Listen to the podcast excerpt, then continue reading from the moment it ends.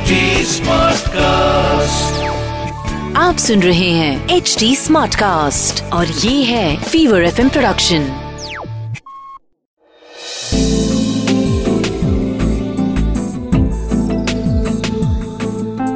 एक अधूरी कहानी। एक अधूरी कहानी कहानी वाला देव के साथ। सुशांत को बहुत ढूँढने के बाद बड़ी मशक्कतों से अपनी पसंद का एक कमरा मिला था।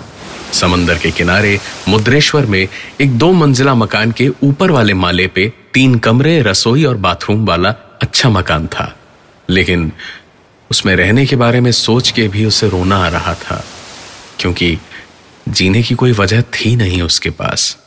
बस मजबूरी थी। दो साल पहले स्कूबा डाइविंग कोच सुशांत अपनी ज़िंदगी, अपनी बीवी, रिया के साथ अंदमान गया था घूमने। कि घूमना भी हो जाएगा? और वहीं अगर स्कूबा डाइविंग सिखाने का काम मिल जाए तो कम खर्चे में दुनिया से भागदौड़ से दूर छोटे से अंदमान में चैन की ज़िंदगी बिताएँगे दोनों मियाँ बीवी। लेकिन 26 दिसंबर 2004 की वो सुनामी, सारे अरमान, ज़िंदगी और उसकी बीवी सबको बहा ले गई। दूर से वो लहर आती हुई दिखी थी दोनों को, जब वो हाथ पकड़े बीच पे बैठे थे। लेकिन लहर आने के बाद जब तक होश आया तो सुशांत हॉस्पिटल के बेड पे था। सरकारी अस्पताल का गंदा सा एक बेड था। चारों ओर हलचल थी, चीख पुकार गूंज रही थी और लापता लोगों की लिस्ट में उसकी रिया का नाम भी था।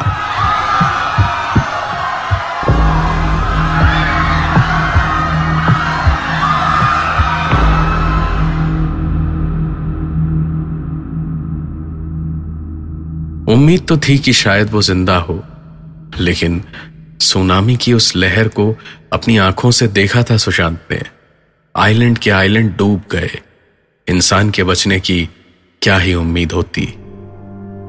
आज भी जी रहा था सुशांत, क्योंकि उसकी माँ की आँखों की रोशनी दिन पर दिन कम होते होते आज लगभग पूरी तरह जा चुकी थी। सुशांत के अलावा उन्हें देखने वाला कोई नहीं था। प्रिया की मौत के बाद उनके दिमाग पे भी बहुत बुरा असर पड़ा। और अब ज़िंदगी में एक अजीब सी शांति थी, जैसे किसी तूफ़ान के आने के पहले का सन्नाटा हो। सुशांत ने काम शुरू किया। मुद्रेश्वर के बीच पर आज उसका सातवां दिन था, और आज काफ़ी भीड़ थी।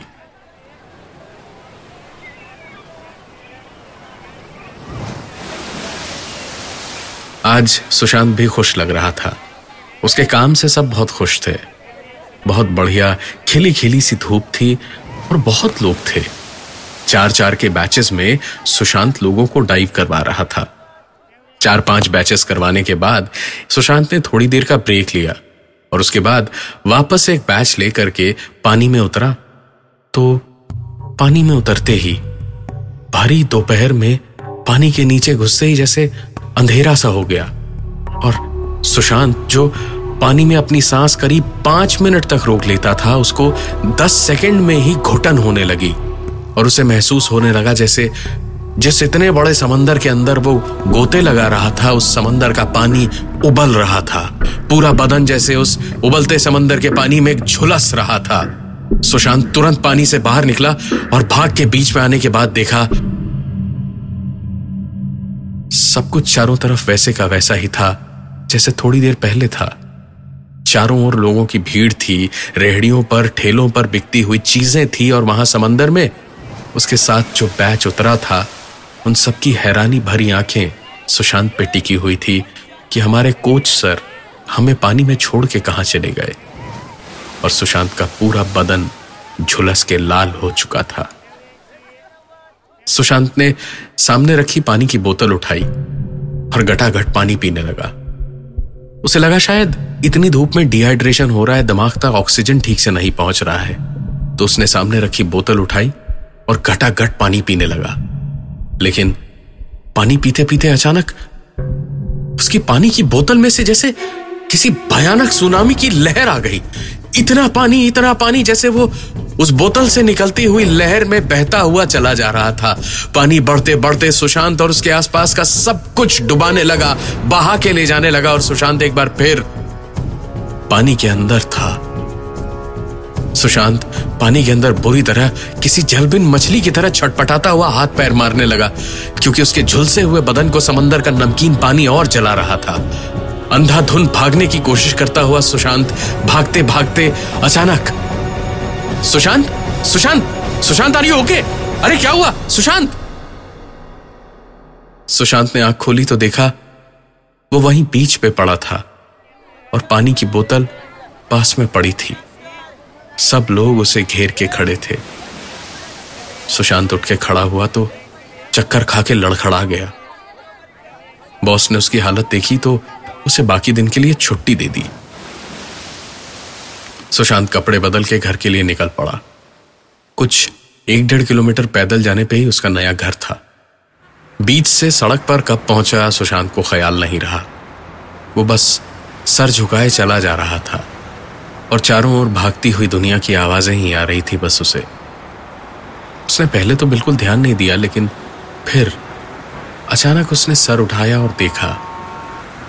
इंसानों और आती जाती गाड़ियों की आवाज़ें तो बहुत थी। पर पूरी सड़क पे दूर दूर तक कोई नहीं था, कुछ नहीं था। सिर्फ़ चिलचिलाती धूप में तपता हुआ डामर था। सुशांत इधर उधर आती जाती आवाजों को सुनते हुए समझ रहा था कि ये उसी मनहूस दिन की आवाज़ें हैं, जिस दिन वो सुनामी आई थी। और उस दिन भी ऐसे ही सब कुछ चल रहा था। ज़िंदगी दुनिया, साँसें। लेकिन सवेरे से ही रिया का दिल बेचैन था। वो बीच पे जाना नहीं चाहती थी, लेकिन सुशांत ज़बरदस्ती उसे लेके गया। उसका वहाँ बैठने का मन भी नहीं था, लेकिन सुशांत जिद करके वहीं बैठा हुआ था।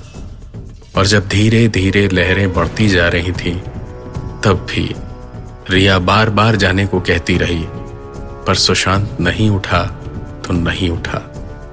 और आखिरकार वो लहर आई और तबाही मचा गई।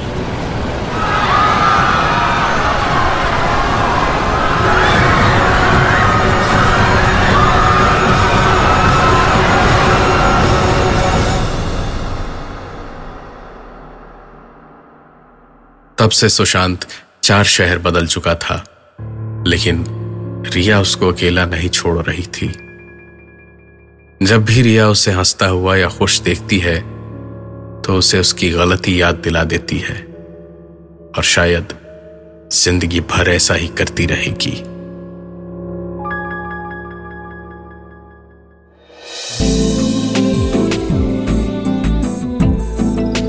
आप सुन रहे थे एक अधूरी कहानी। कहानी वाला देव के साथ। प्रेजेंटेड बाय फीवर नेटवर्क आप सुन रहे हैं एच डी स्मार्ट कास्ट और ये था fever FM production H smart cast